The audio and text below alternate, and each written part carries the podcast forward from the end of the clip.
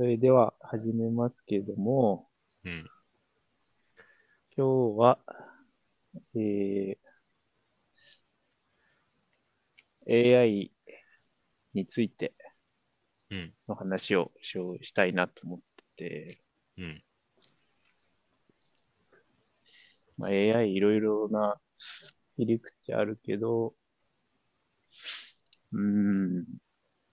んていうか、AI が、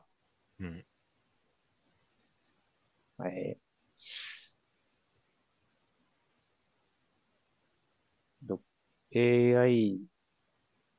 がどこまでこう人間性をそぎ落としていくのかっていうか、そんな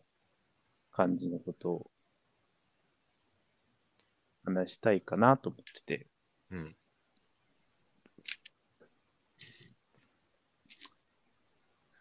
まあざっくり言うと、うん、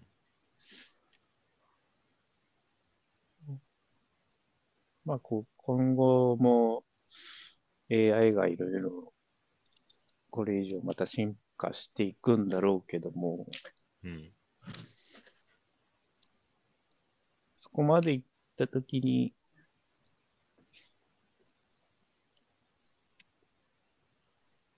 じゃあ人間って何なのっていうところにやっぱり行くかなと思ってるんですよ。なるほどね。うん。行くかなと思ってるっていうか、まあ、俺は気になるんですけど、うん、考えちゃうんですけど。うん。そうだね。なんか昔では AI ではできないと思われてた仕事も、最近なんかできるようになってきたみたいな話も聞くじゃない。イラストとかの AI とか今すごいじゃない。うん、文章とか上げてしまうわけで、小説みたいなのとか難しいって言われてたけど、文章をね、やっぱりその学習することによってね、なんか昔の誰だったかな、手塚治虫さんだったかな、なんかその最新作を AI が作ってみるみたいなさ、うん、そういうなんかクリエイティブな分野ですら、まあ、できないとされたね、そのものも AI ができてしまうように技術革新ってなってきたと。この先、その進化をしていく中で、AI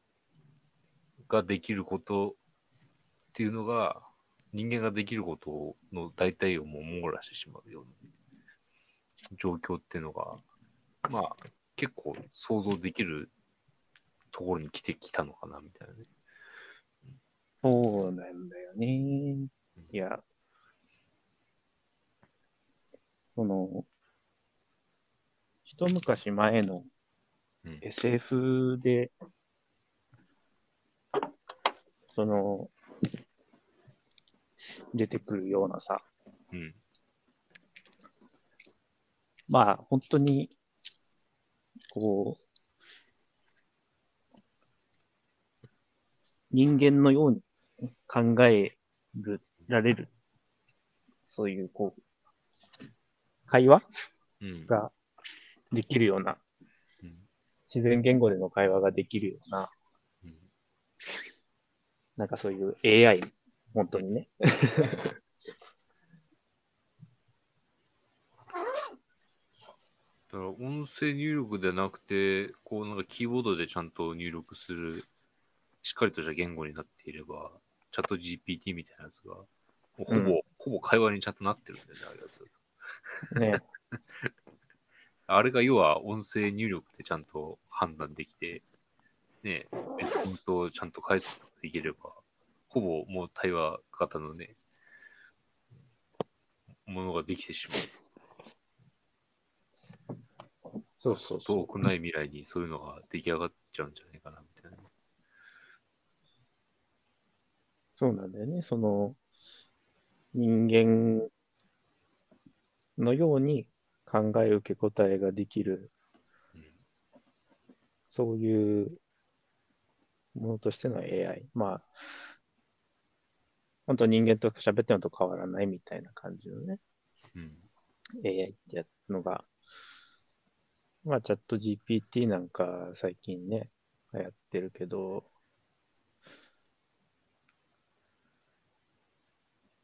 まあそれが、いわゆるさ、汎用人工知能みたいな。うん、っていうのは、まあ、俺はその、専門家じゃないから、うん、まあそのネットの記事とか、うん、そういうこう、インタビューみたいなのをね、うん、まあ、見る限りでは、その、汎用人工知能っていうのは難しい、うん、らしいんですけど、まあ、つまり一つの AI で、うんまあ、その自然言語処理の受け答えもすれば、うん、でそうやって一緒でその経理もするし翻訳もするし、うん、本当に人間みたいにねそうやって、うん、あれもできるしこれもできるみたいなね、うん、そういうのはむずいんだけど、うん、らしいんだがまあその一つのこう目的を設定した何々用 AI みたいな。ああ、特化型のね。そうそうそう。うん、そういうものだともう今すごいかなりの性能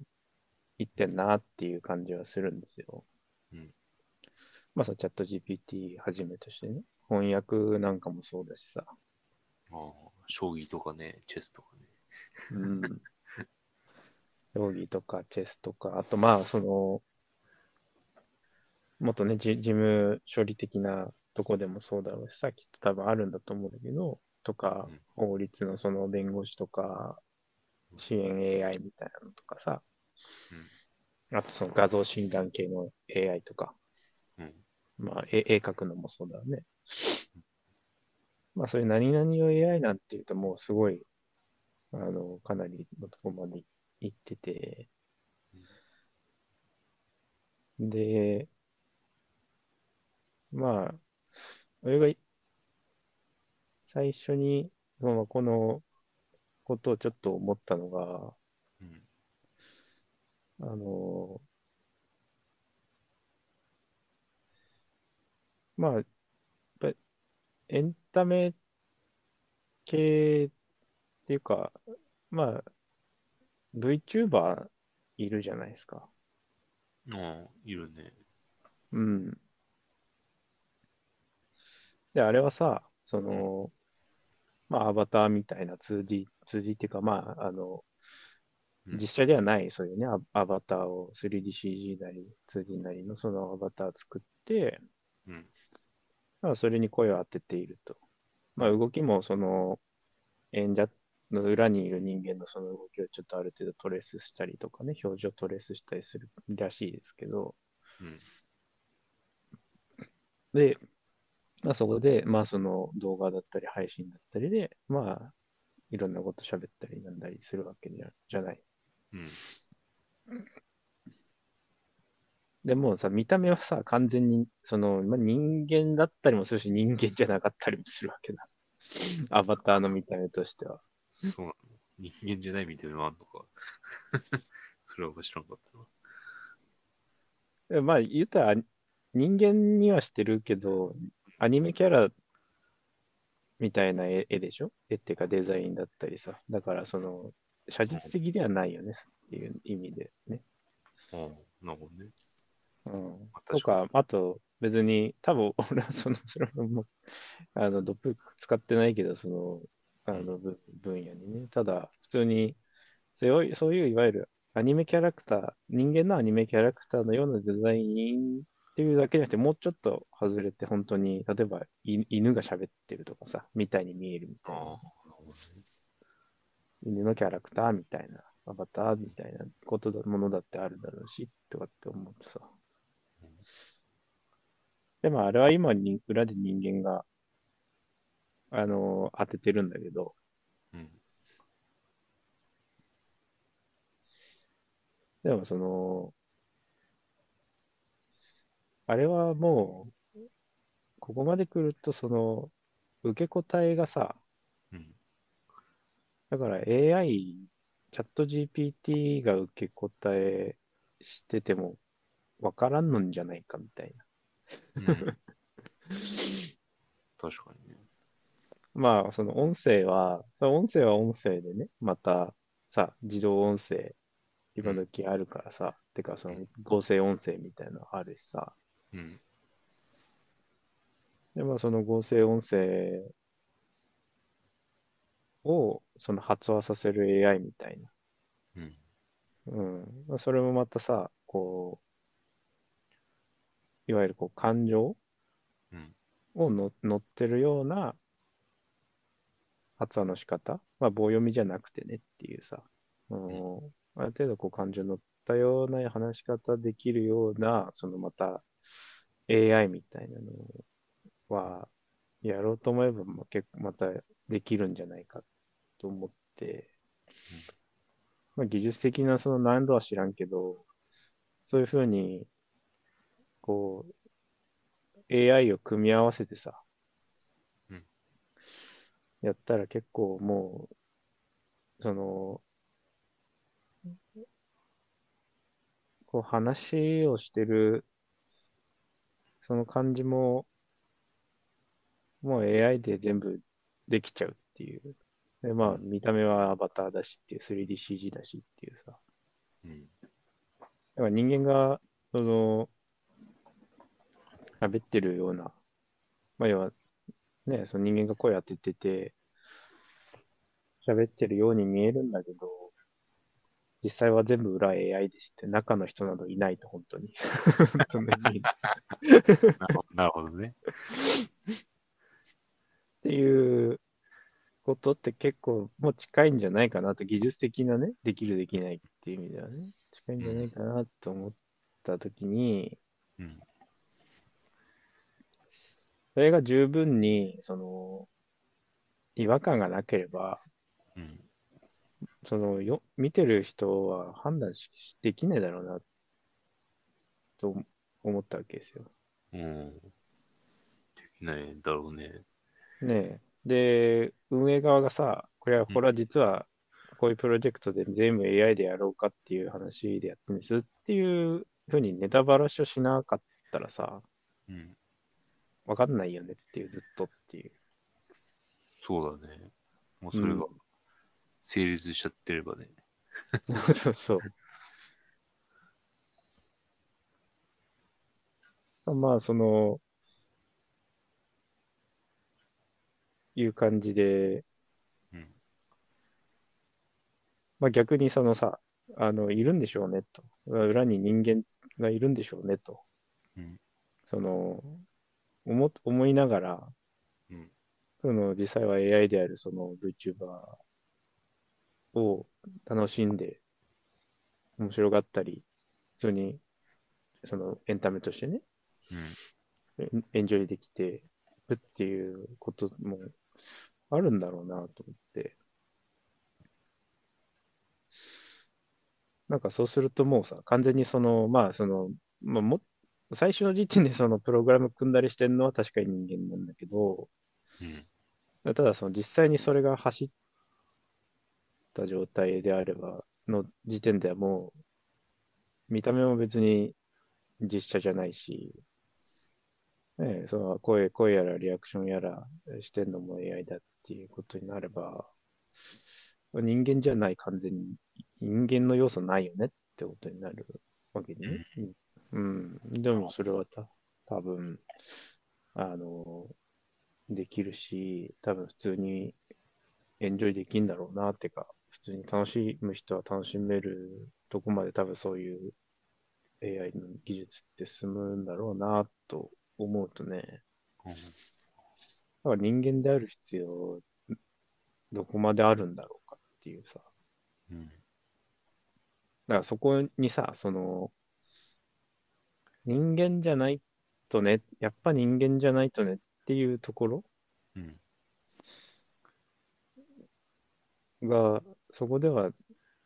ないんじゃないかって思うわけよ、 VTuber のそういうのを思うとね、うん、少なくともそこにおいては、うん、うん、なんかそう思うともう、その、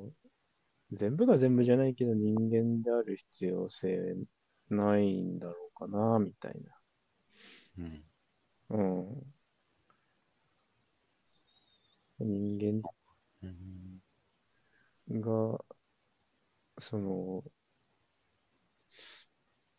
で、またそれがさ、その VTuber はエンタメだったりするわけじゃん。うん。で、当然さ、そういうふうにエンタメとして見るわけだけど、うん、それはさ、もう、そういう技術が完成したらさ、VTuber が人間、その中の人が本当に人間と思い込んじゃうぐらいの完成度だっていうことになればさ、うんそれ、普通にその技術って多分そういうエンタメとしての VTuber だけじゃなくてさ、うん、例えば普通に、その、まあエンタメっていうか、まあエンタメはエンタメなんだけど、それ例えば動画配信でさ、動画でさ、そういう、AI VTuber の動画見るだけじゃなくてさ、うんまあ、この場合はさ、その AI ってことバレるけど、その、配信とか、なんだったら配信も当然生配信みたいなのもできるだろうし、で、もっと言ったらさ、その、会話ができるじゃない。うん、できるね。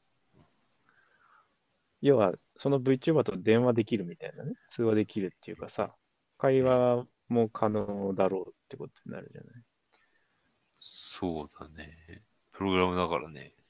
何十人とも同時に会話したりできちゃうかも。そう、そこなんだよ。うん。今は中の人がいる関係上、その、どうしてもそれは技術的に不可能だってことになるよね。その、まあ、リアルタイムで通話をするんだったら、コメントの、ね、やり取りじゃなくて、ね、そうやってリアルタイム通話するんだったら、一人とじゃないとできないっていうかさ、1チャンネルしか開けられないけどさ、AI だったら同時に何チャンネルも開けられるじゃない。うん、で、しかもその会話の流れでさ、その、リアルタイムでその処理していくわけだから、うん、その全員と同じ会話の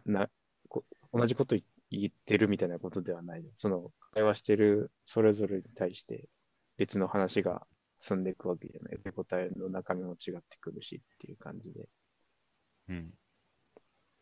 で、それがその、かなり自然なね、受け答えだっていうことになればさ。うん。でもそれは技術的に可能な気がする。だからその、1000人とも1万人とも直接その、通話っていうか、おしゃべりできますよっていうね、VTuber とその VTuber とっていう感じで。うん。で、そしたらだいぶさ、こう、会話して、それがまあ十分人間的な受け答えで、楽しいな。で、しかも、相手疲れないじゃん。そうだね。いくらこっちがね、何時間話してもね。ボアに拾わないから、こっちが逆に疲れちゃうみたいな。ねえ、こっちがそのやりたいだけっていうかね、できたりするわけで。そうすると、だいぶこうコミュニケーション欲っていうかさ、コミュニケーションも十分それで、その、満たされるっていうか。うんじゃあ普段その友達いなくて、そのまあ全然会話することがないみたいな、ような人でもその十分いっぱい話したなみたいな感じに、そういうニーズも満たせる、そういうなんかコミュニケーションしたい欲みたいなニーズ、そういう人間もさ、一人で、ね、そのなんか友達もいなくて話し相手もいなくて寂しいなみたいなのも結構満たせそうな気がするんですよ。この相方のポチョガの高弘も実は AI でしたね。実はね、もしかしたらもう、高弘が僕を俺泣いてめんどくせえなと思って言ってたから、AI 高弘を実装してるのかもしれない。特化型 AI でね、最高の AI として作ってたのかもしれないみたいな。実は何回か AI でしたでしょみたいな。そう。そう考えると、需要はあるような、でもするね。うん、ラジオだから一人で始めたくないな、みたいな人が、AI と、ね、ラジオしてみました、みたいな企画もできちゃうわけだからね。そうそうそう。うん、また、それもさ、多分、その人格みたいなのもさ、うん、ある程度パターン作れるんだろうなと思うわけど、その学習させるデータ以下ではね。うん、それこそ、高弘だったら、例えば、そういう基本的ななんかひな型のその会話 AI みたいなのあって、うん、で、それと高弘が、その、とか高弘が書いたもんとか、その高弘ととにかく会話してもらうとか、一定以上のそのデータ量突っ込めば、うん、その、ちょっと高弘っぽい話し方するとか、受け答えする AI みたいなのも、まあ、できそうな気するじゃん。うん。うん多分できるよね、きっとね。うん、そうそう。まあ完全どこまでクオリティはともかくさ、それっぽいなみたいな。うん。高弘っぽい AI とかさ。うん。何々っぽい AI とか。で、また、声も変えられるだろうからさ、そこで。うん。うん、だから高弘っぽい受け答えなんだけど、まあ声は、うん、すごいこう、アニメみたいな可愛い女の子の声みたいな、ねねまあ、もちろんそういうなんか選べたりもするカスタマイズも可能だったりとか、うん、まあしてなんせとにかくさそこはもう結構コミュニケーションも人間みたいなとするような感じでできちゃうんじゃないかなと思ったわけですよ。なるほどね。うんで、そうすると、なんか、人間でしかできないことってのも減っていくし、なんか本当にさ、もうそれだけあればいいじゃんみたいになりもするわなっていうかさ。うん、アニメ5位の女の子で中国古典について語れる。VTuber がいたら俺ものめり込んじゃうかも。クマちゃんと話しなくなるかもしんねえ、これ。そうだね。ありえるな。こっちの方がいいじゃんってなっちゃう。24時間いつでも自分の好きな時、好きな時間で話聞いてくれるんでしょ、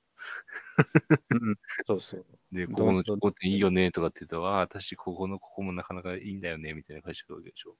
うん、そうそうそうそう、うん。そんな感じのもう人間のような答えね。そう。やばいね。他の一切の人間関係を断つかもしれんね。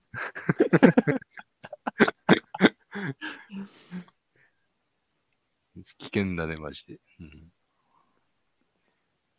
やっぱでもさ、そこはなんかさ、やっぱ人間、やっぱこうコミュニケーションしてないと、うん、ね、やっぱ本当に完全にそのコミュニケーション、誰ともコミュニケーション取ることがないと生活上ね。うん。うん。まあ仕事をしててもまあ本当に、まあ、仕事の中身とかとしてもね、そのあんまり関わったり人と話したりする必要ない仕事だったりとかで、家と会社の往復とかさ、うん、まあもそもそも自宅、リモート勤務だとかね。うんなんかそういう、その、コミュニケーションしなさすぎによる、こう、不健康みたいなのもさ、うん。こう、やっぱ、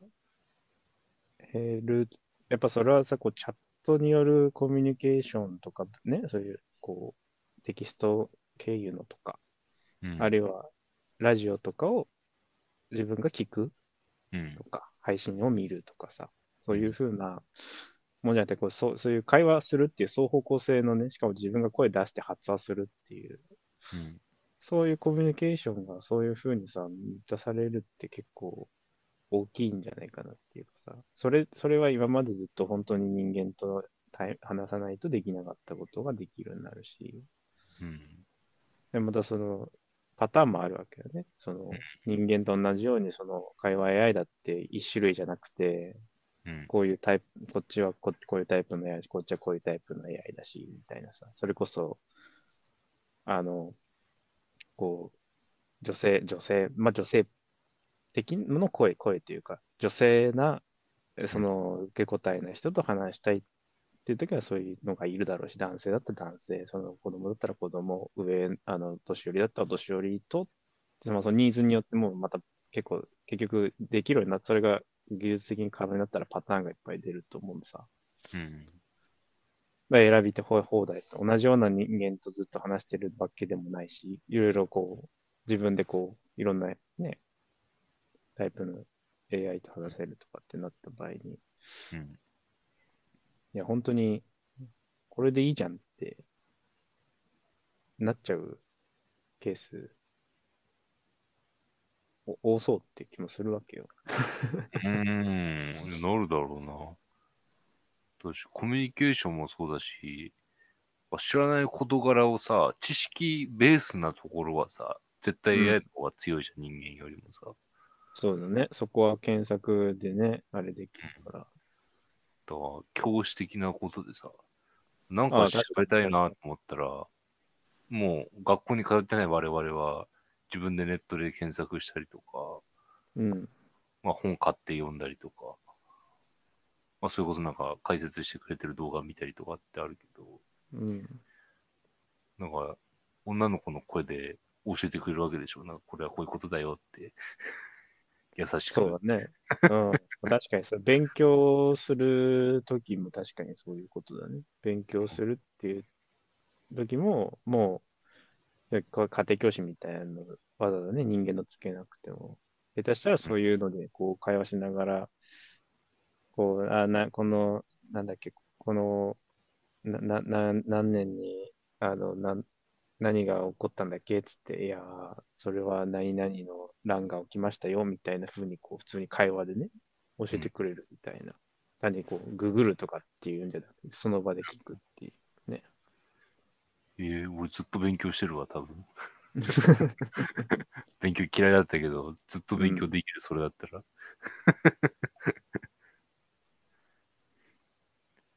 確かに、そういうふうに、家庭教師的な使い方もできるだろうなと思うわけよ。だから本当に自習するのもそうやってね。で、こっちの学習パターンというか、傾向も読んでくれて、より、俺にふさわしいというか、適した教え方をしてくれるようになるわけだんだんね、きっとね。うん、そうだね、そういうアジャストも効くだろうし、うん、あとまあその言語、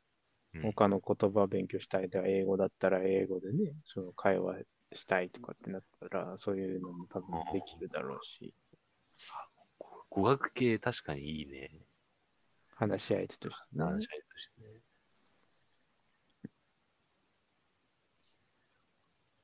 まあ、そうなると本当に、なんていうか、寂しい、まあそのいわゆる、こう、人間関係が希薄すぎて孤立してる、孤独で、まあ寂しいとか、辛いみたいなのって、だいぶ少なりそうな気はするなぁ、みたいな。うんうん、そうね。孤独感みたいなのは感じにくくなるだろうね、それによってはね。うん。なんかそんな風にこうパーソナル AI みたいな感じでさ、そうやって、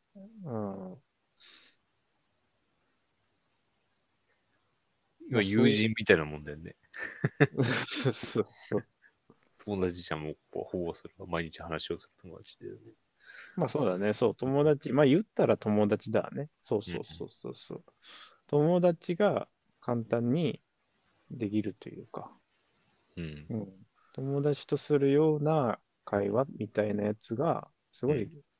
気軽に、うん、どれだけでもできちゃうっていうかさ、うん、そういうなんか本当にこう仕事上のね本当に会話みたいな、うん、味気ない会話じゃなくて友達とするような会話ができるっていうさ、うん、そう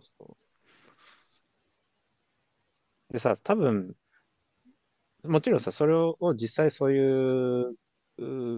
とが可能になったっていう時にはさ、それは AI だと分かって喋ってる状態にはなってるわけじゃない。うん。うん。その喋ってる対象は別に人間にはないと。実際は AI なんだって。うん。いうふうなのは了解した上で実際喋ることになると思うんだけど、当然だけど。うん。でも、多分その受け答えが十分に人間らしかったら、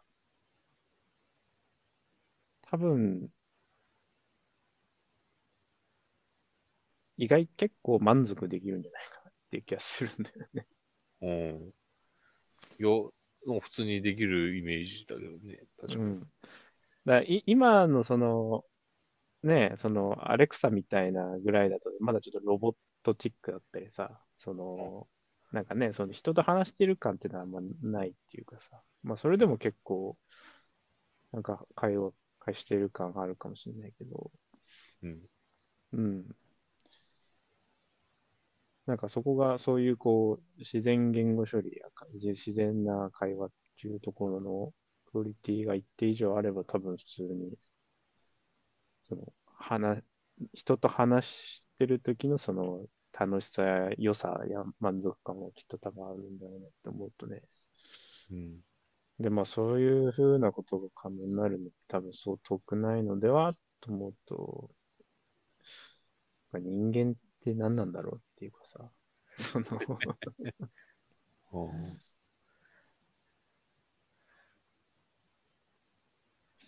人間を模して作られた AI なんだけどじゃあなんか AI とは何なの、 AI じゃなくて人間とはじゃあ何なのっていうところに確かになってきそうだ。なんかでもその人間、そうAI って分かってても、でも結局やっぱそこまでクオリティが上がると、多分人間と変わらん、相手者と変わらんっていう感覚になると思うんだよね。その感覚の上では。うん。そうなるとなんかもう人間じゃないと、みたいな。うん。まあなんかそういうことを言い出すと、それこそ本当にさ、その、こうなんかいろんな窓口とか受付とかもさ、うん、もうじゃあそれでいいじゃんみたいになるじゃない。ああ。じゃあその方がいいね。いつもイライラする。対応に。おばちゃんとかお姉様の対応にひどくイライラするから、俺は。いっそ AI であってくれた方がいい。うんうん、ねえ、そういうのって、多分、の方が楽だし、みたいな、いろんな意味でスムーズだし、とかってことに、うん、なると、なんか人間じゃないとダメっていうか、もうそうなると人間なんじゃないか、みたいな。うんAI もなんかもうその人間とその点にコミュニケーションという点においてはもう人間と変わらんじゃんっていう感じになってくると、うん、人間って何なんだろうなみたいな気持ちになるんですよね、うん、確かに逆になんかその AI がいい友人すぎていざ普通の人間に会うとイラつくかもしれないね。そうね。逆にね、うん。なんでこいつこんな受け答えしてくんだみたいなさ。なんか俺の言ってることをちゃんと理解してないしみたいな。回答が、うん、たまに変な回答返ってくるしみたいな。そうそう。で街でちょっと低レベルな AI に出会うとこいつは何言ってんだって気持ちになる。うん。俺なんか短期だからさ、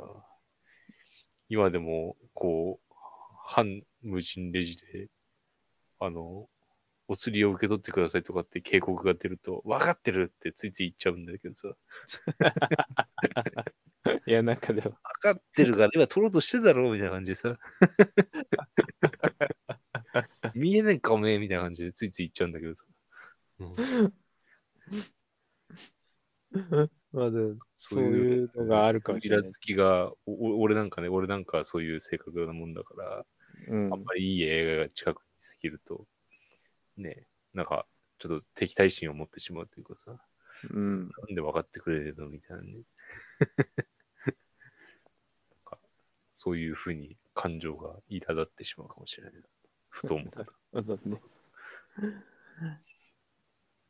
いや、でも本当さ、そこでですよ。まあ、だから結構 AI ってもう本当に、まあ、一昔前の、そのさ、SF でさっき言ったような SF 作品で出てくるほどのさ、超万能なものじゃないかもしれないけど、うん、多分そういう、まあ、そういう組み合わせだったりとか、まあ、そういうやっぱ技術が進歩していくと、やっぱそういうことは可能にはなっていくと思うんだよね。ある程度まで。うん。なんか結構もう AI って、なんか人間のその、認知を真似られるようになるっていうかさ。うん。その、認知っていうか、まあ、知性的な、情報処理、まあ、言語処理とかも含めて、そういうのも、もう、代わりにやれるようになってきて、うん、でそれで人間多分、そんなに、話していて、起きるその、人間側のこう感情とかに、うん、は、人間と話してるのと変わらない感じになってさ、で、うんまあ、なんかかなりもう近未来的な状態だよなって思って。で、まあ、これはさ、結構もう、陳腐な、まあ、テーマではあるんですけど、うん。なんか、広角機動隊ってあるじゃないアニメの。そう。まあ、あれ、ああいう、まあ、世界、ていうか、まあ、あれでなんか問われてるようなことって結構もうリアルな問いだよな、みたいなのを思うっていうところなんですけど、要は言いたいのっていうのがね。俺見たことないけど、どんな感じなの？あれはかなり近未来の、うん、まあ、そういうこう、インターネットっていうか、まあそういう AI とか、そういうのもすごい、進歩して、うん、まあサイバーパンクっぽいか、まあ世界観なんですけど、うん、まあ要はその社会としてもうインターネットとかも、うん、すごい進歩して、うん、でまあそういうサイボーグみたいなのが当たり前にいるっていう世界観なんですよね。うん、で脳みそを、うん、もうだから義足とかなんかそういうこう、そういうサイバネティックスみたいな、なんかそういう、うん、義足や義手みたいな技術も進歩して、うん、だからもう、体も全部人工的なそういう素材に置き換えられるし、うん、まあ頭も、まあ、脳みそもその人工的な脳みそ自体っていうよりは、まあ、その脳みそが直結でインターネットにつながってるようなことも技術的に可能だっていう。なるほどね。すごいそれは。だから本当にこう考えると頭の中でこう考えるだけでこうその場で頭の中でネット検索してこう情報を得られるみたいなこととかがねできるよみたいなこととか、そういう世界観なんですけど、まあそういう世界観の中でいろいろ事件起こったりするわけだけど、うん、まあそれでいくと、その、まあそっちの方面もね、その、体の方もさ、だから手もこう、本当に、今までは本当に手の代わりとして、その、物理的にそこにこう手があるっていうぐらいのもんだったのが、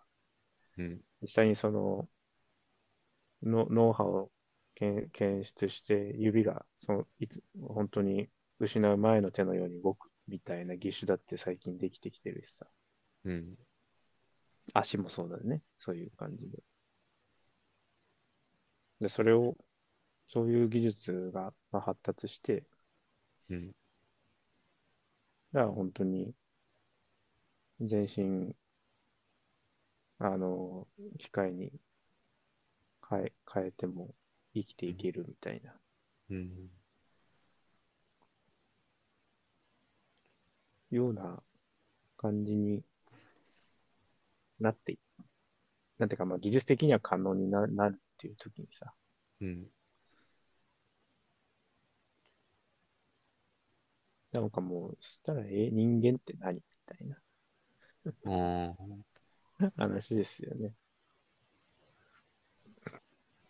人間いらなくなっちゃうね。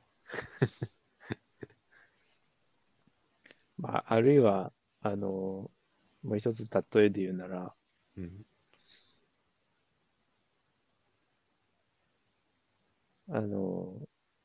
ある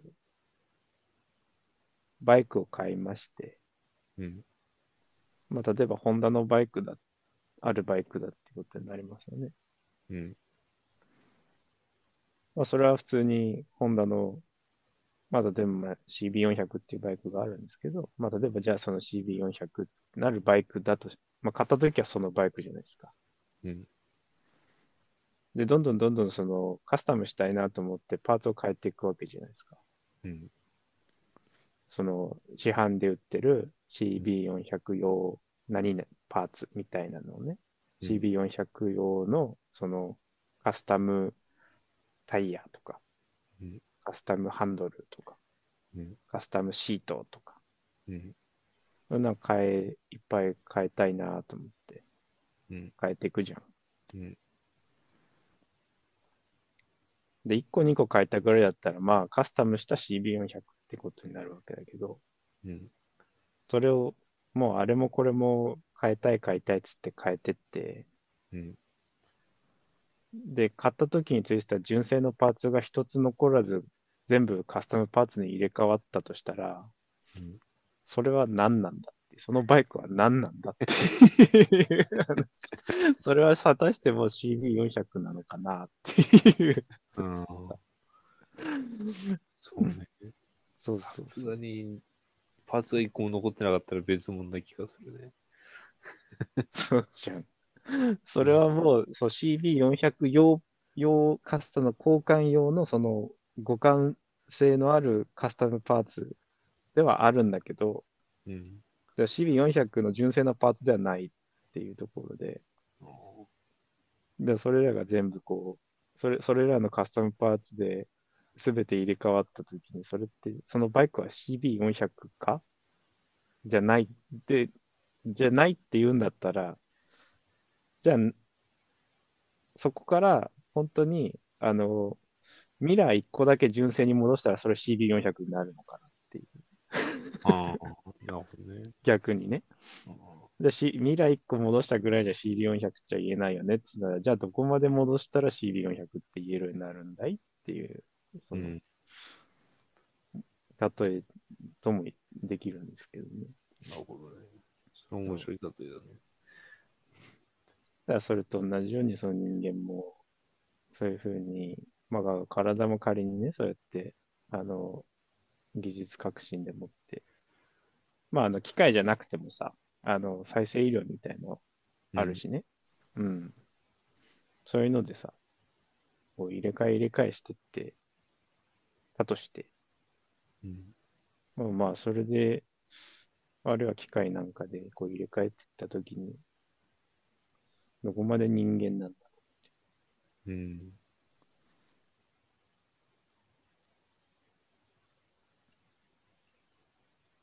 なんかそういうことをですね、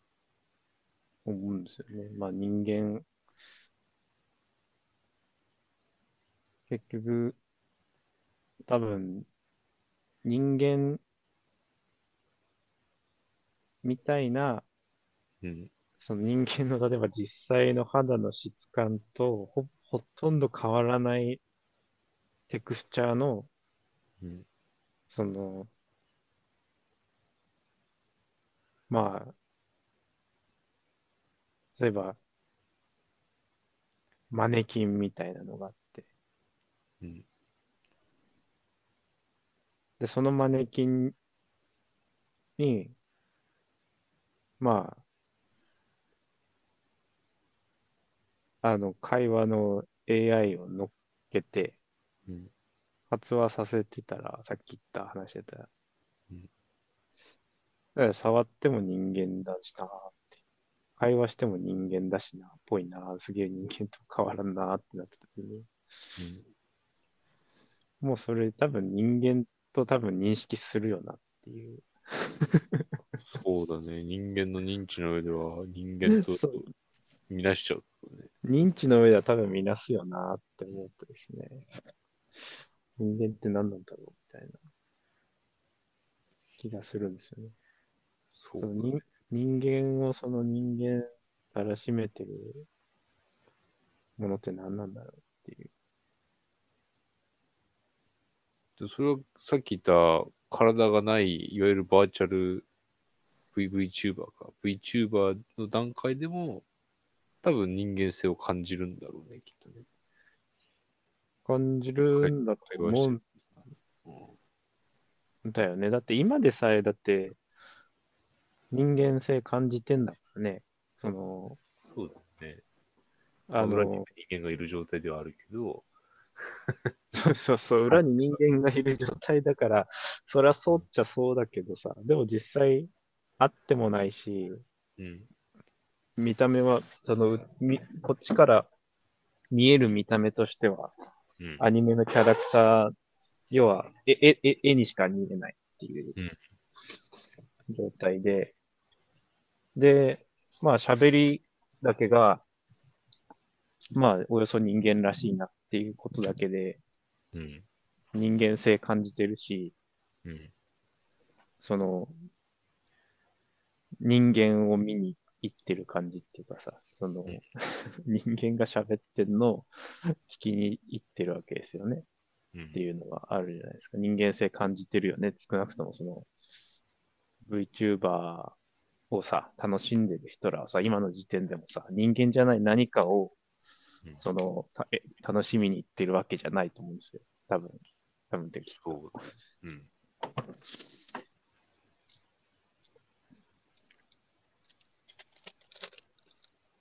そうすると、だからやっぱり人格みたいなところに落ち着くんかね。やっぱ、人格っていうところに行くのかなと俺も思うんですよね。やっぱ削ぎ落としていったっていうか、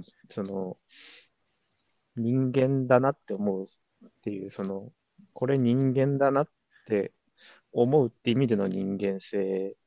のやっぱ分コアってやっぱ人格なのかなっていうさ、うん、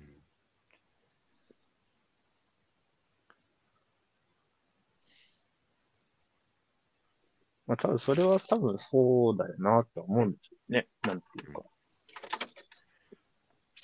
やっぱでも例えば交通事故で友達がガーンってちょっと事故っちゃって。で頭えらいぶつけて、まあ、命は取り留めて体治ったんだけど、うん、事故の影響で人格がガラッと変わったっていう、うん、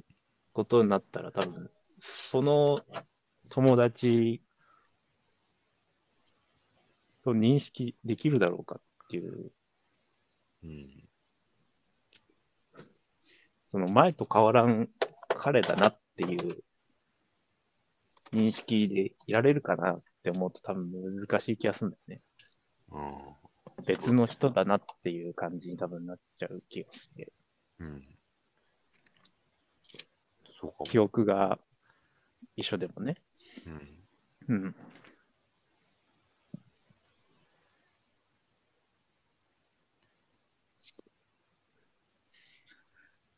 でも人間性ってか人格、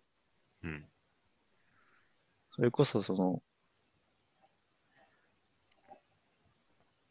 なんか人格が人間性のコア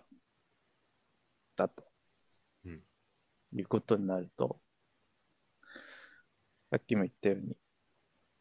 その人格ってやつはさ、うん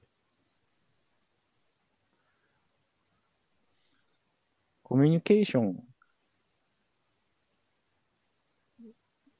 ていう、こう、表面的なものでしか判断しきれないじゃない。内心そのものは除けないので。うん。だから会話してる感じとか。うん。そこで人格っていうのを、その、振る舞いとかで、判断してるんじゃないかなと思うんだけど、そうするとそういうのってさっき言ったように AI で結構代替できちゃうっていうかさ、うん、赤広っぽい話し方、赤広の話しぶりやそういう会話の仕方をとか使う語彙を学習させた AI があったら、うん、話してたら、あ、高広じゃんこれってなっちゃう可能性高いって思ってさ、そのそれすら AI が、まあ、それに似たテクノロジーで代替可能だっていうことになると、うん、やっぱり結局人間って何なんだっていう。そうだね。うん、そうなった時の AI 高弘と人間の高弘を比べた時に何が違うかってとこだよね。その差異だよね。その差異こそが人間を人間たらしめてる何かである可能性があって。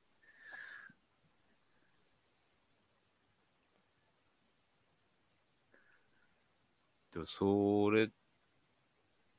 てなんだろうね、確かに。パッと思い浮かばないね。うん、まあ、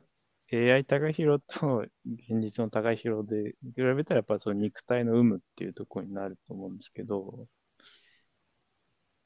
まあまあまあ、そうか、確かに。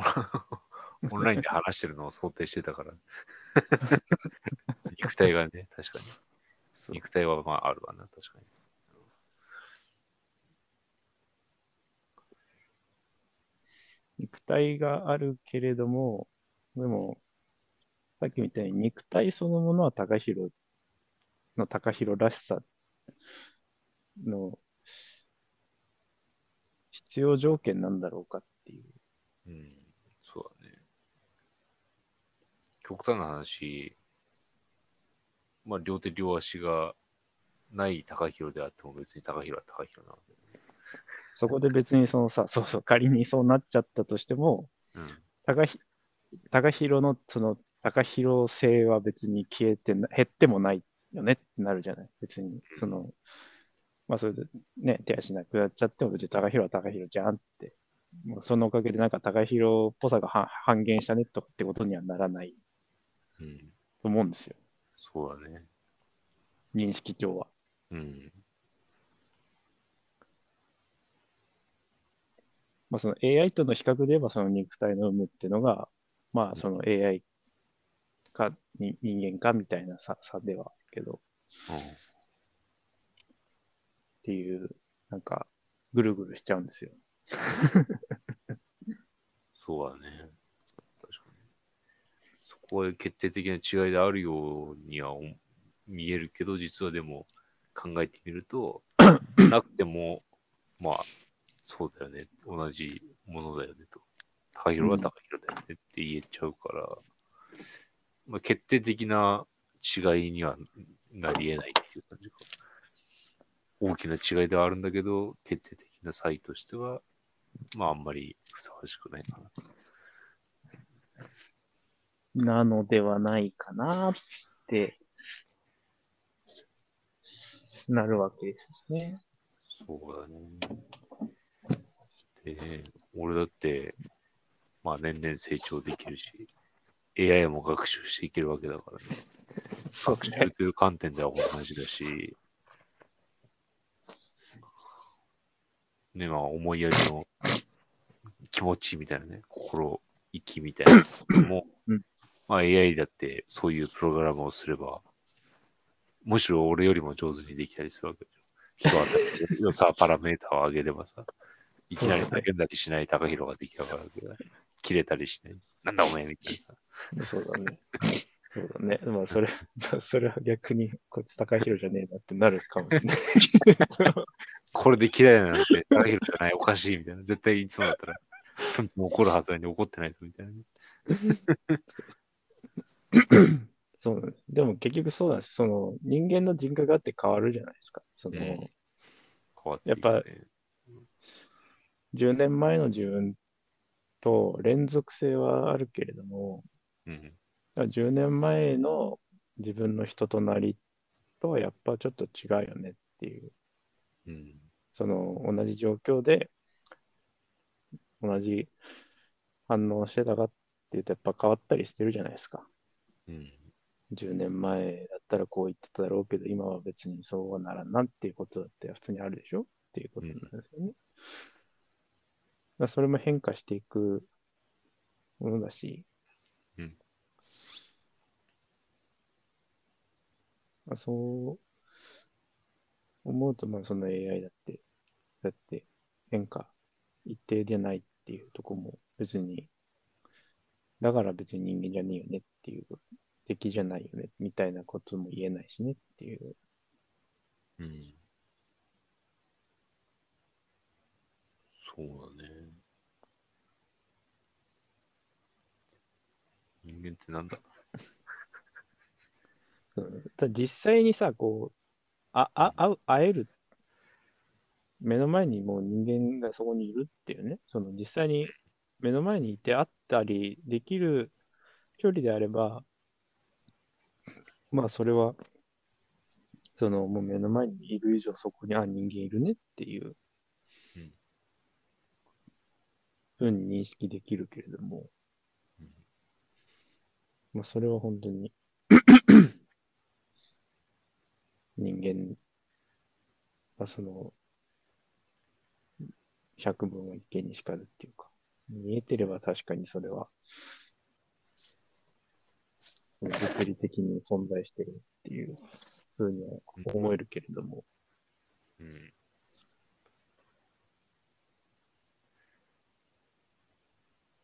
うん、まあ少なくともネット上の画面の向こうみたいなのはさ、うん、もう分かんないねって感じだよね。うん、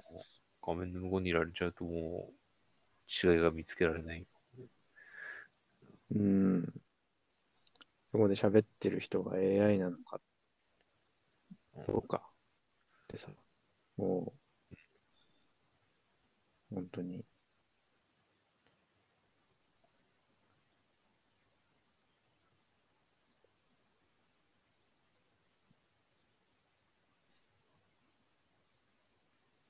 まあその実写のね、なんか、うん、そういう画像を編集っていうか、まあそのフォトショーみたいなの延長でね、その画像とかもあるものがないように見せたり、ないものがあるように見せたりっていうのももう本当、ほんと見分けがつかないぐらいの感じになってきてると思うと。うん。うん。で、言うたらって体だってそのうち作れちゃうかもしれないわけでしょ、結局はさ。まあそうだよね。そこも作れるようになる可能性はあるよねっていうことになってくるからさ。まあ手足が動いて、目、鼻、口が動いて、ね、自分で会話してって、まあバッテリーは問題になるかもしれないけど。そうそうそうそう。逃げだって飯食うしな。そういう見た目ももう人間と思えるようなものになるかもしれないし。ってのが技術的にもね、できるようになるかもって思うと。うん。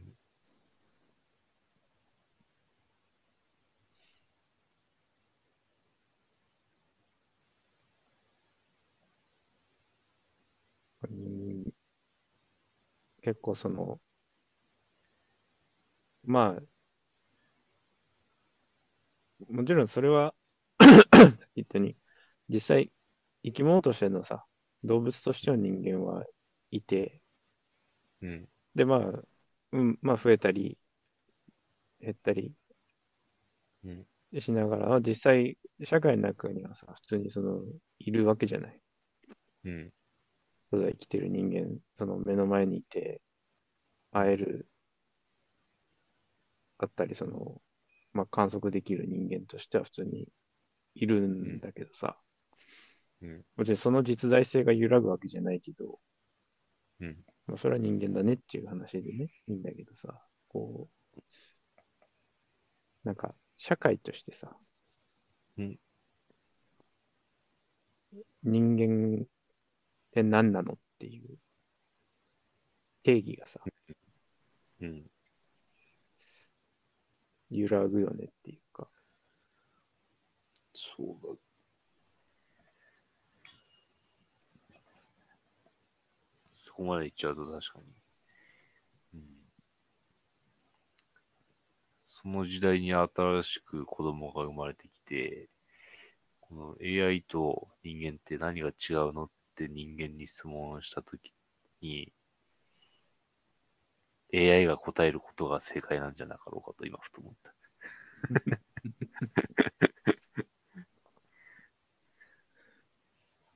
AI が何て答えるのかちょっと気になってきたなんか結構なんか拡張しそうな気はするかなっていう気はしてるんだけどねなんか感覚はその拡張するさっきたようにまあ子供がこの生まれてきて当然お父さんなりお母さんなりとか、まあその周りのね身近なその人たちとも触れ合ったりして育っていくと、でまあその一方でさっき言ったみたいなそういう会話 AI みたいなのとも会話したりもすると、まあ自習するときとかねなんかいろいろしてまずネット上のそういう会話 AI を友達みたいな感じで普通にやり取りすると、うん、だからそのってなった時にもう特にそういうふうに生まれてきそういうなんか環境が当たり前にあるみたいなことになるとその子からするとどっちも人間みたいな。認知の上ではよ。その認識的にはなんか、感覚としてはどっちも人間みたいな。うん。ただ、その、体があるかないかっていうかさ、その、うん、実際に物理的なその肉体がね、あるかないかの違いであって、どっちも人間だみたいな認識になるのかしら。あるいはなってもおかしくないかもなっていう気はなんかしたんですよね。その意味で、その人間は、その体があってっていう、その生物学的な意味での人間よりその人間の定義が広がるっていう。ああ、なるほどね。うん。体がなくても人格さえあれば、まあ、それは人間として認められるっていう。そうそう。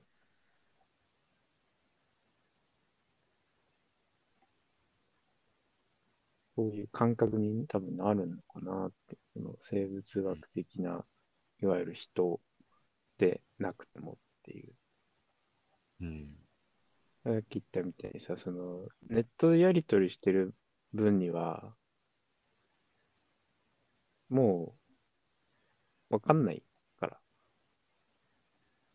そうだよね。SNS 上でやり取りしてるだけの分にはさ、もうその相手が人間なんか AI なんか区別つかないんだから、逆に言えば、その人間、実際に人間がその向こうにいてやり取りしてたとしても、そのネット上だけのやり取りで会えないんだったら、AI と変わんないっ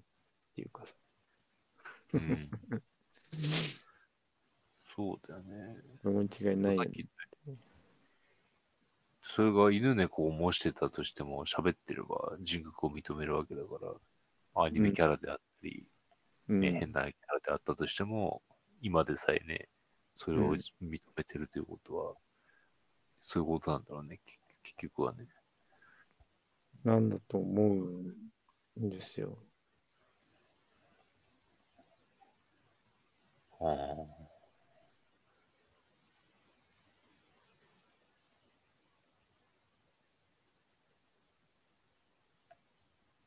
まあ、人工知能だからね。まあ、人手の手で作られた知能は、人であると見れるっていうことか。だからその知能の部分が、どっかのやっぱ段階でもう人間とほぼ変わらなくなったところで、まあ、人間の定義が拡張されちゃうっていう感じなんだろうね、きっと。うん。ね、うん、なんのかな、まあどうなっていくのかわかんないけど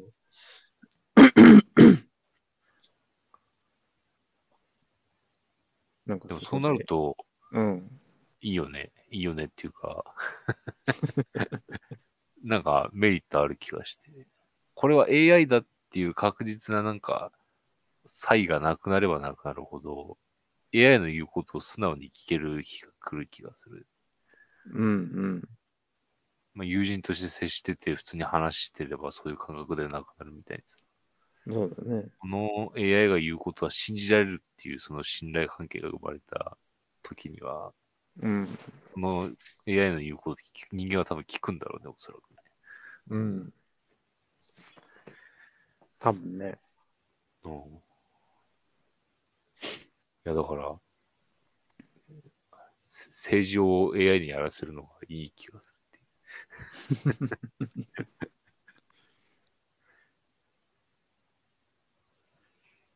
いう前も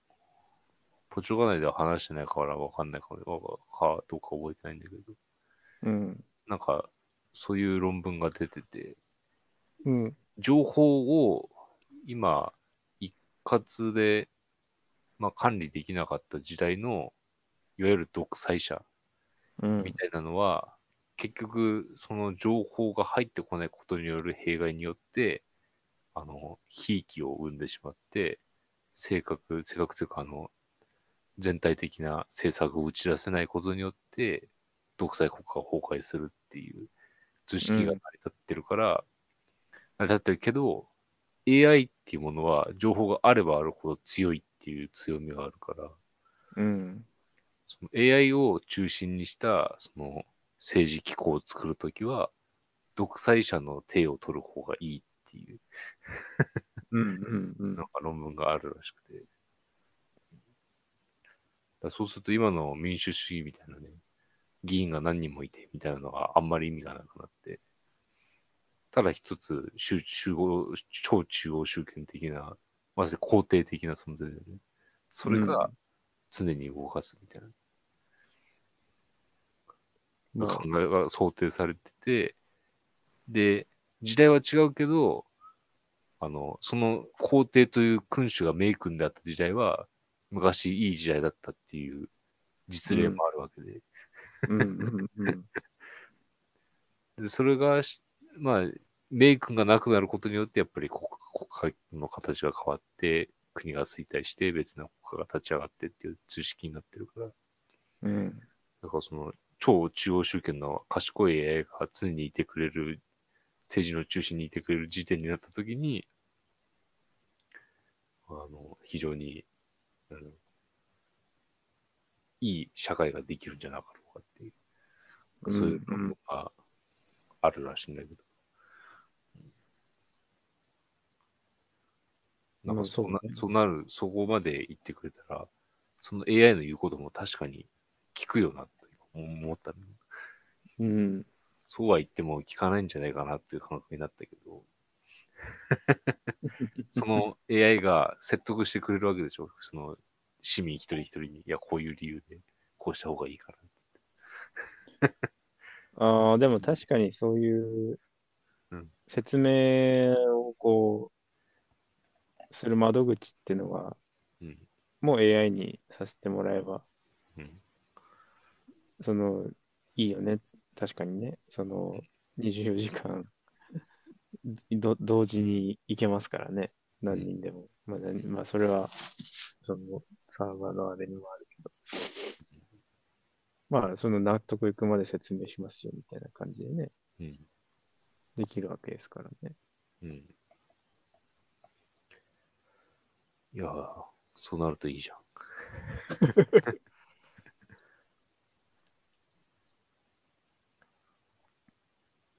でも結構あるよね、そういう AI にやらした方がっていうか、そういう状況判断みたいなね。まあそのフェイルセーフとしての人間がどっかで噛むのか制度上ね、わかんないけど、でも基本的になんかそういう大筋の判断みたいなのはもう AI にやらせたらいいんじゃねえかみたいなところは。というか、まあ、その社会制度としてどこまで実装するかともかく、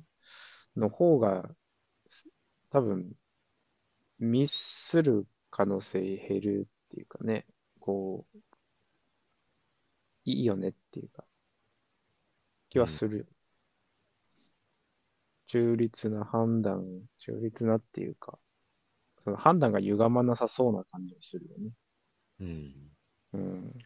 とかと選択肢とそれに伴うデメリットっていうのをやっぱちゃんと整理してくれるから。うん。まあそれ AI 自体が決めないにせよ、ひどいく良い最小になってくるわけだ。うんうん。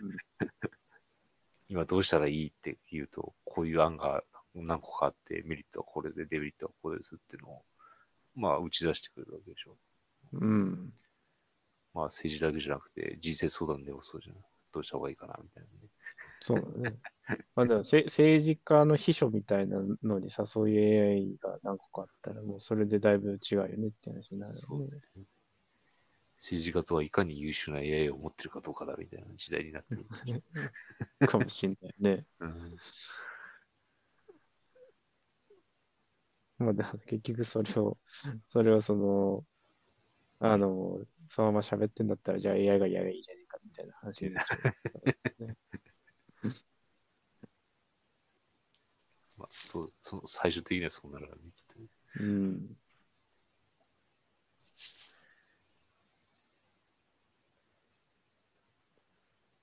そこが、なんかね、まあ、人間とは何かとはちょっと違うけど、人間でしかできないことって何っていうのってだよ。まあ、多分相当減ってくんだろうなっていう。気はするよね。そうだね。人間が別にやってもいいけど、でも人間しかできないわけじゃないよねっていう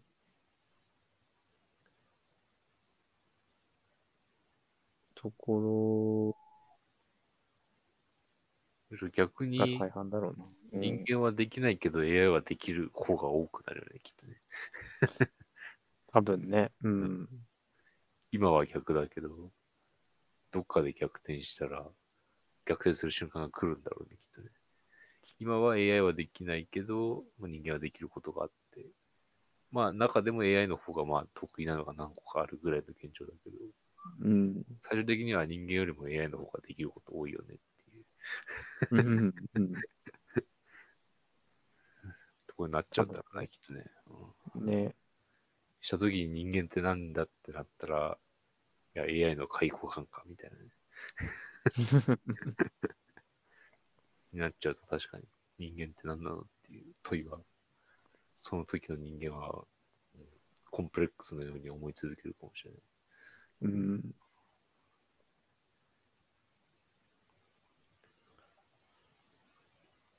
うん。なんか、そうなんだよね。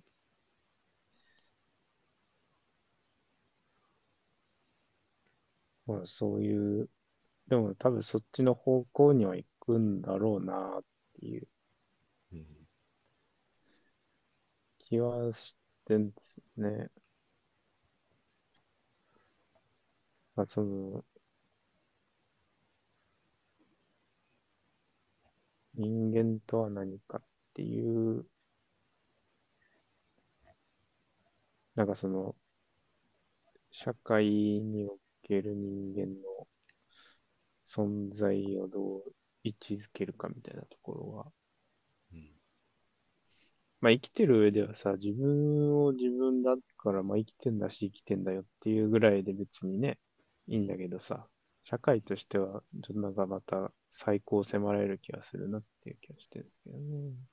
うん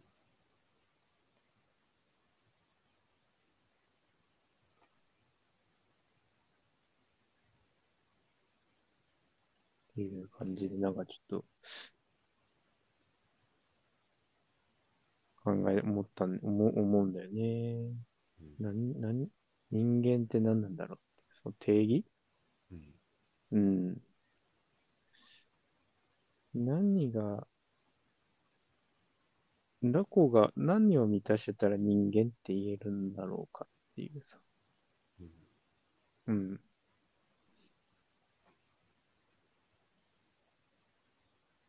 あるいはもう人間っていう定義っていうか人間っていう概念がもうあまり意味をなさなくなってくるのかなっていうかね。ああ、なるほどね。うん。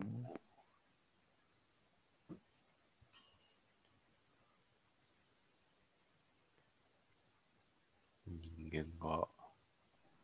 まあ人間であるっていうことに意味がなくなって。うん。人間であるっていうか、人間っていうところにはさ、今まで、その、人間じゃないとできないこと、まあ、他の動物とかさ、機械とか、と比べたときに人間にしかできないことっていうのがかなりあったから、その人間かどうか、人間じゃないかどうかっていう、その区別が、有用だったけれども、まあそこにある種の特権的なそのニュアンスもなくはなかったかもしれないけど、これからはそこのなんか、そこがあまり他との差がなくなってきて、そうすると、人間っていう概念がそんなになんか取り立てて人間ってこういう意味がもう薄くなってくのかなっていうね。うん。うん。なんかそのアイデンティティとしての私は人間だっていうそのアイデンティティみたいなの自体があんま有効でなくなってくるっていうか。うん。うん。かつて AI を作り出した霊長類としか説明されなくなるかも。だからなんか本当になんかその人間の定義が本当に霊長類人かみたいなさ、ホモサピエンスっていう意味しかなくなっていくのかなみたいなさ。うん。うん、そうはね。感じっていうのかな。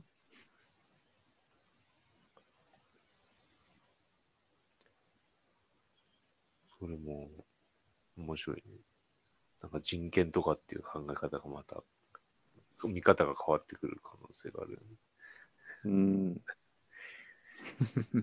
人権の歴史は、まあ、2、300年くらいだ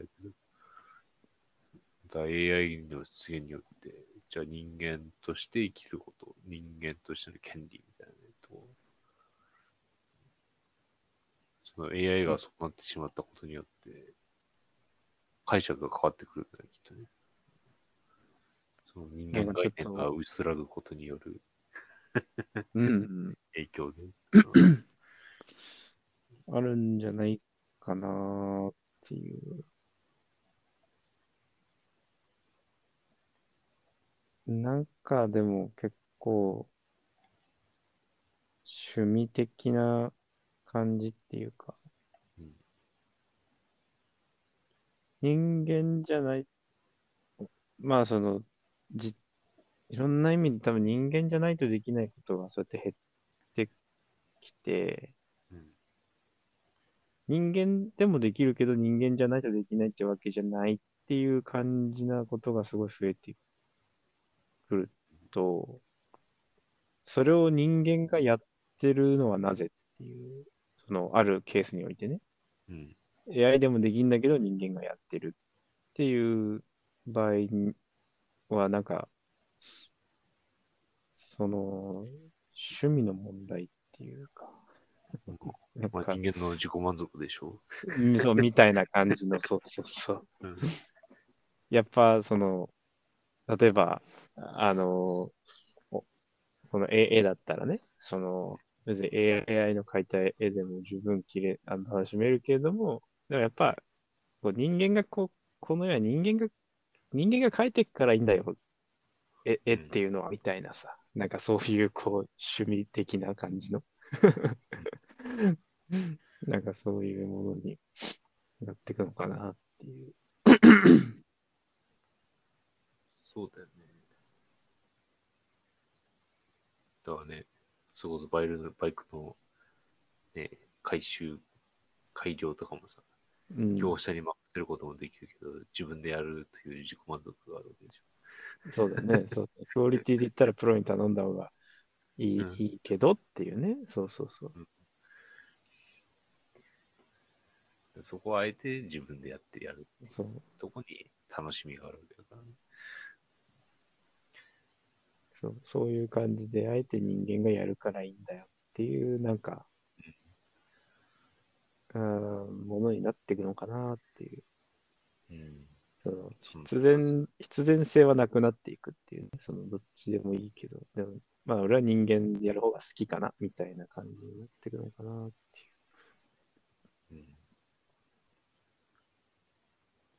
ていう、AI に聞けばいくらでもわかるけど、いや本としてのね、その式とか、ね、完璧詞っていうのをもう一回自分で頭から読んでみたいんだみたいな。あえてね、自分でね。はい、そうそう、自分で見て読んでみたいんだみたいな。そういうまさに余暇というか、趣味というかでね、本当に趣味か、確かに。まあ、そうね、完全に。じゃないかもだけど、今よりずっとそういうの増えるだろうなっていう気がするね。その、趣味的な意味になっちゃうっていうかさ。うん、そうそう。だからその、今だったら、そうやって、人間がこうやって自分で勉強したりするのは、当然その人がそういうスキルをね、知識を得たりするためには必要なことだし、それで得た知識なんかは、だって仕事に使えたりとかするけど、あとは AI がもうすでに、そこの知識入ってんだから、もうその AI 使えばいいじゃんっていう、感じになっちゃってるのに、あえて自分で勉強するんだっていうのってもう、その仕事の効率性から言ったら合わないけど、でも俺はそうしたいんだみたいな感じになっちゃうのかなっていうね。そうなるよね。だからそこはもう仕事としてやってるっていう感じじゃなくなるっていうか、まあ、逆に言うとそのやり方で仕事として成立させらんなくなってくるんじゃないから、もうそこは趣味になっちゃうねって本当の意味でね。そういうことは増えるんじゃないかなっていう気はもするね。まあ、将来的に。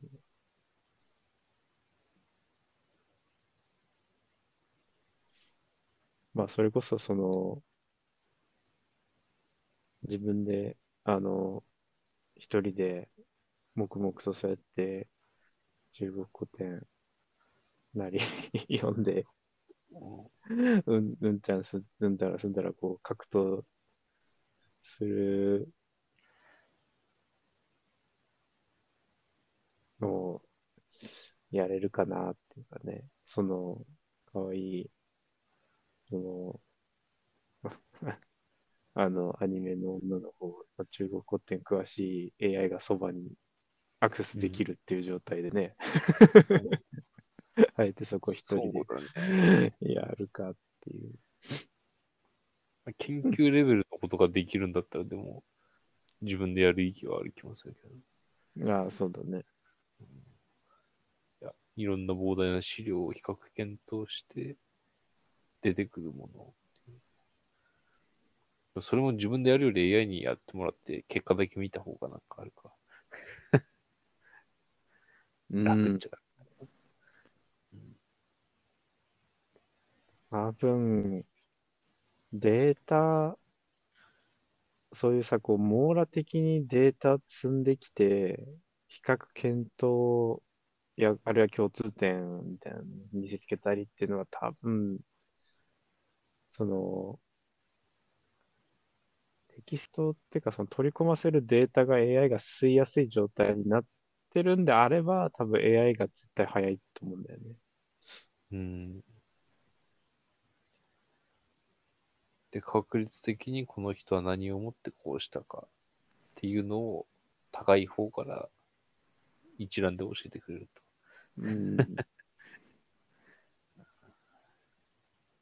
と。そこだよね。そういうデータをさらって、こういう分析が可能ですっていうか、まあ、その客観的な共通点がこうだとか、言い回し、まあそういう、こう、抽出したい、こう、注目したいところの分析までは多分 AI が早くて、そういうやって出てきた結果に対してどう考察をしていくかが、まあ人間の余地かなっていう感じがするけど、まあ、そこをどう解釈する、そしてそこからどう解釈していくかっていうところは、まあもちろんそれ AI もやれってばやれるかもしれないけど、人間の余地かなって気はするけどね。まあ特に研究ってことになれば、そこからが、での見せどころってどこになるのかな。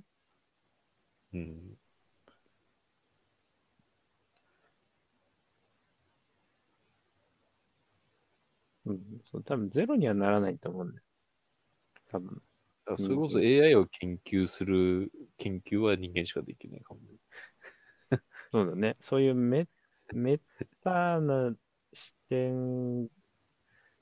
を持ってってやれるのが人間かなっていう気はするけどね。だからゼロじゃないんだよね。その全部が全部 AI でできるじゃんとか、機械でもできるじゃんにはなってかないかなっていう気はするんだけど。まあ多分情報処理と、物理的、いや、多分物理のレベルではかなり人間が残ったと思うんだけど。それこそ、山仕事とかさ。普通に仕事としてはね。やっぱ実際作業するってなると、工場とかならまだしも、そういう自然環境内で仕事するとかさ。あと、スポーツ、生身の人間部。そうだね。スポーツもそう。AI 同士の戦闘の方が面白いかもしれないけど。生身の人間でやるスポーツは残るかもしれない。そうだね。多分それは多分なんか、人間がやる意味があることだと思うね。多分その人間であるっていうことが、あれなんか逆に言うとさ、その身体性に帰っていくのかなっていう感じですかね。うん、その家があったとしても、スポーツとかは普通にしたいもんね。ジョギングでもいいしね。そうそう。相手がいるスポーツでも全然いいんだけど。うん。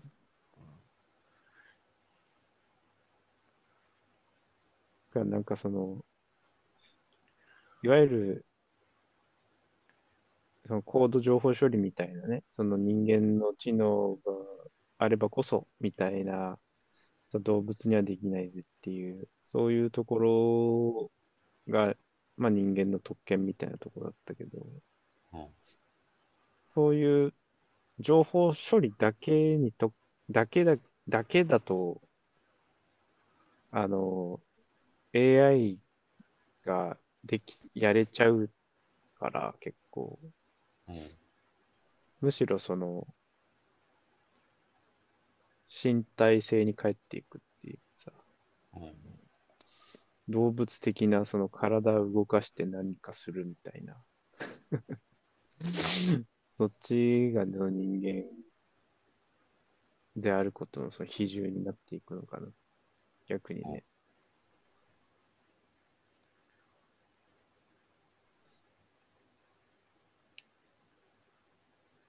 うん、もしかしたら。うん。なんかでも、一緒にキャッチボールしてくれる AI ロボット出たら欲しいかもしれない。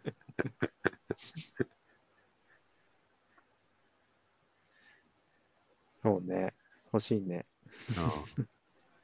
ちょっと変なとこ投げちゃっても、あ、ごめんって言っても、はい、大丈夫、大丈夫っつって嫌な顔せず拾いに行ってくれるわけ。そうだね。こっちもそんな罪悪感なくできるみたいな。確かに。うん、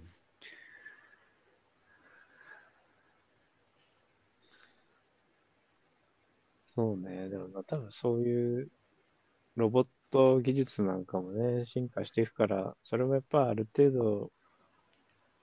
できること増えていくのともロボットでできるものっていうのはね。うん。うんいや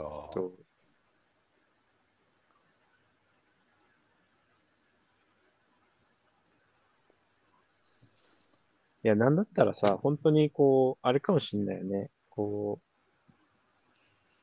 遠隔操作みたいな感じでさ、うん、出勤も代わりにやってもらうみたいな。ああ、なるほどね。ロボットみたいなのが遠隔操作化して、うん、VR ゴーグルみたいなのつけてね、そうそうそう360度見渡せますみたいな、そうそんな感じで拡張現実みたいな感じ、拡張現実にバーチャルリアリティが VR と同じようなもん、ね、そうそう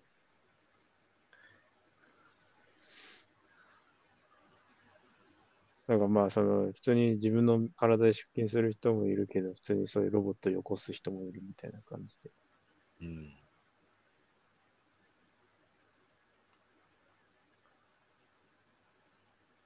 なんか隣にロボット座ってるみたいな。来るかもしれない。まあ、なんかすげえ無駄だけど、エネルギー。今日寒いねっつっても、いや、家なんでわかんないっすとかって言われて。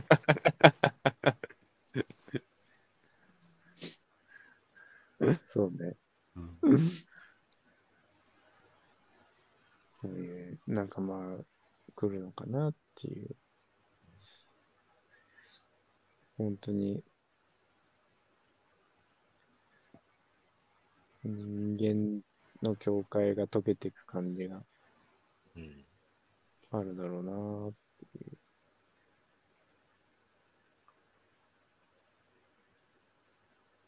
気がしてるんですよね。まあ、人間性、まあ何を人間とするかっ延々と呼ぶには何が満たされてればいいのかっていうのは、ね、まあ、はっきり答えは出ないけども。うん。うん。そうね。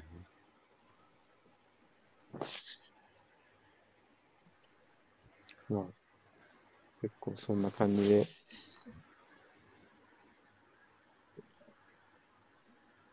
まあその、なんか VTuber 見てて思ったんですよね。VTuber のなんかそのことと、その最近のチャット GPT の進歩、すごいなぁなんていうところから思ったんですよ。っていう話でしたけどね。うん、それこそさ、AI とかさ、そういう V とかじゃなくてもさ、うん、昔、まあ、ふと思ったんだけど、将棋のゲーム買った時にさ、うん、画期的だなって思ったもんね。ああ、CPU が。同じ、そうそうそう、とかが、誰も相手してくんなくても、ゲームをスイッチ入れてさ、コンピューターで強さも何段階か選べてさ、うん、将棋させるってなったらさ、あれはもう友達だったんじゃないかって今思った、ね。そうね、いや確かにそれあるな。あの当時を思い起こすと、うん、なんか麻雀まあ、最近ネットマージャンとかってできるじゃない？ああ、できるね。うん。で、ネットマージャンでその対戦って言ってさ、うん。まあ別にそんな頻繁にはやらないんだけど、何回かやったことがあって、うん。で、まあ、もう相手、向こうさ、うん。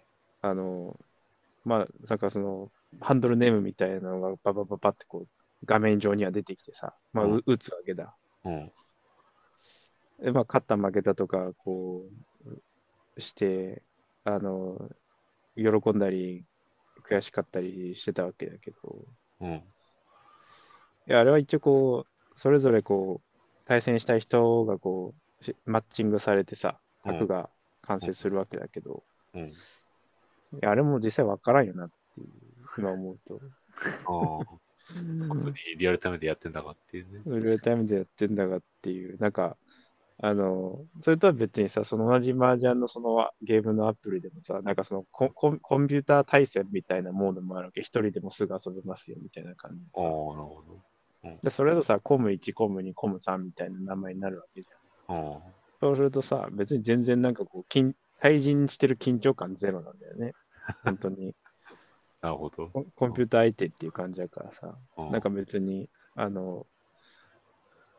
んななんか緊張感ないし、なんかその、負けて悔しいみたいなのもそんなないんだけどさ、だから、うん、一応なんかその、オンライン対戦っていうモードでさ、その、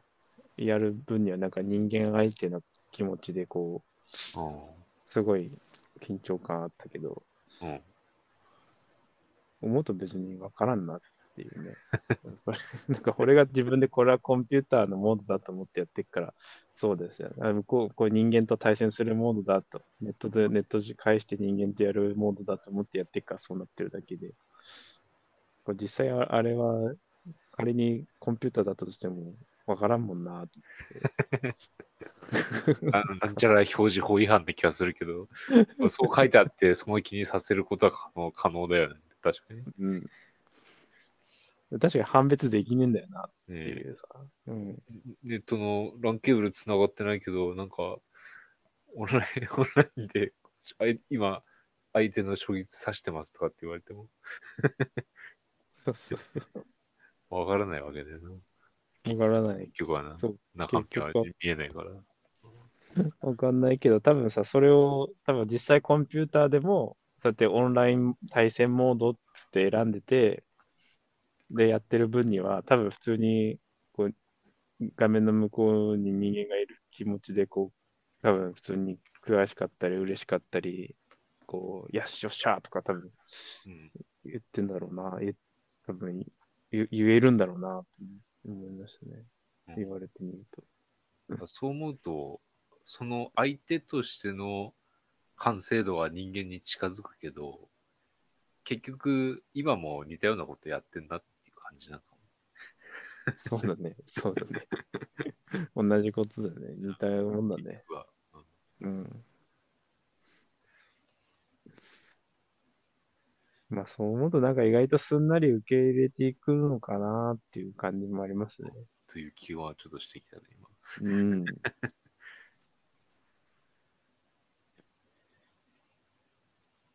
いやまあその楽しみではあります。楽しみっていうかまあどんななるんだろうなという、うん、まあ興味はあるけどって感じがね、まあそこは実際に、まあ、見ていきたいっていうか、まあ実際にその嫌顔にもそういう時代が来たらもう体験せざるを得ないんですけど。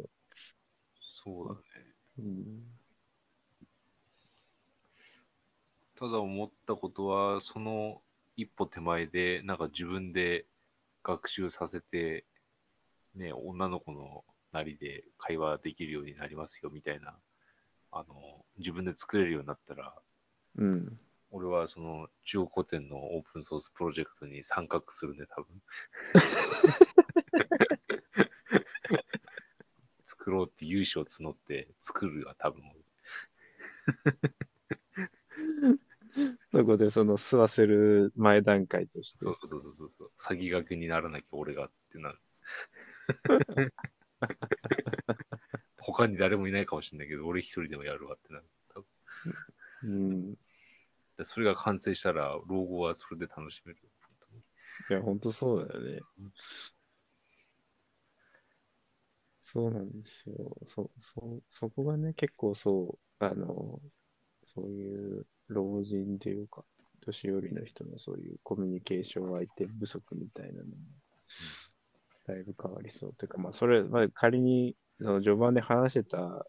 そういう、こう、会話 AI が実装したら、かなり社会的インパクトあるんだろうなっていう気はするけどね。うん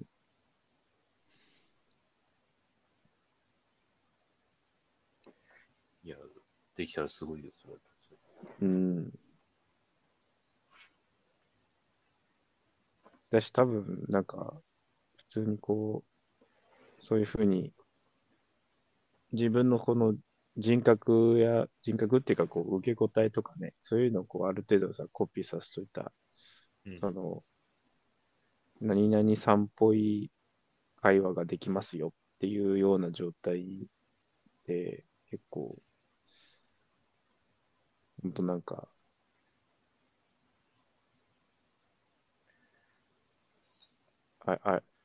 結構使われそうだよね。それこそさ、なんかその、自分が死ぬ前にそれやっといてみたいな。うん、で死んだらこれと話してくれみたいな。うん、で、寂しくないでしょみたいなね。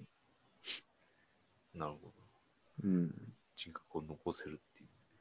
う。そう。今その人格を残して、で、その会話していけばそれで学習してって、新しい言葉なんだりも増えてったりとかして、うん、ずっとその会話していけるっていう。うん、なんかしたらもう、それもその人じゃねえみたいな。今も後に食わないみたいな。まあなんかそんな未来が来るのかななんて思いながら、今日はこんなところかなと思ってるんですけど、まあ大概話したんで。うん、そうだね。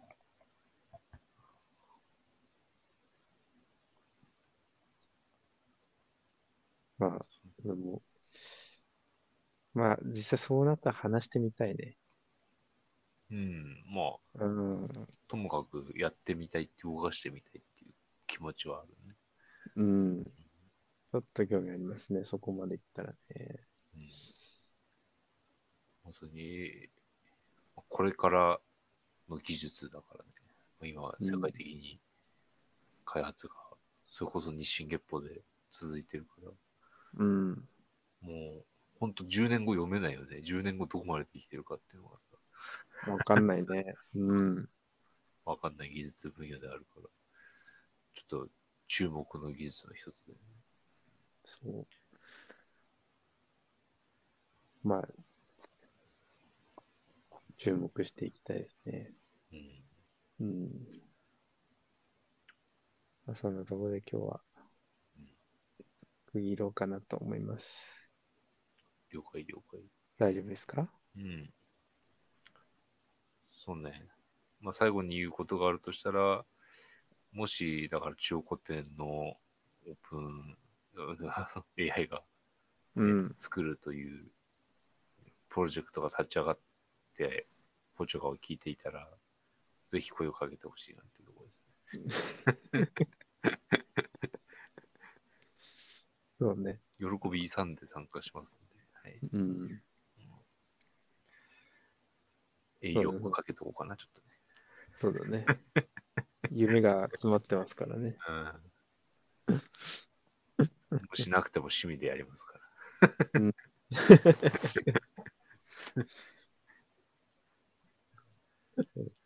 うん、じゃあ、もし、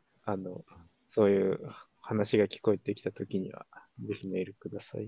ん、というところをお願いしておいてですね。うん、はい。今日は終わりたいと思います。はい。それではありがとうございました。はい、ありがとうございました。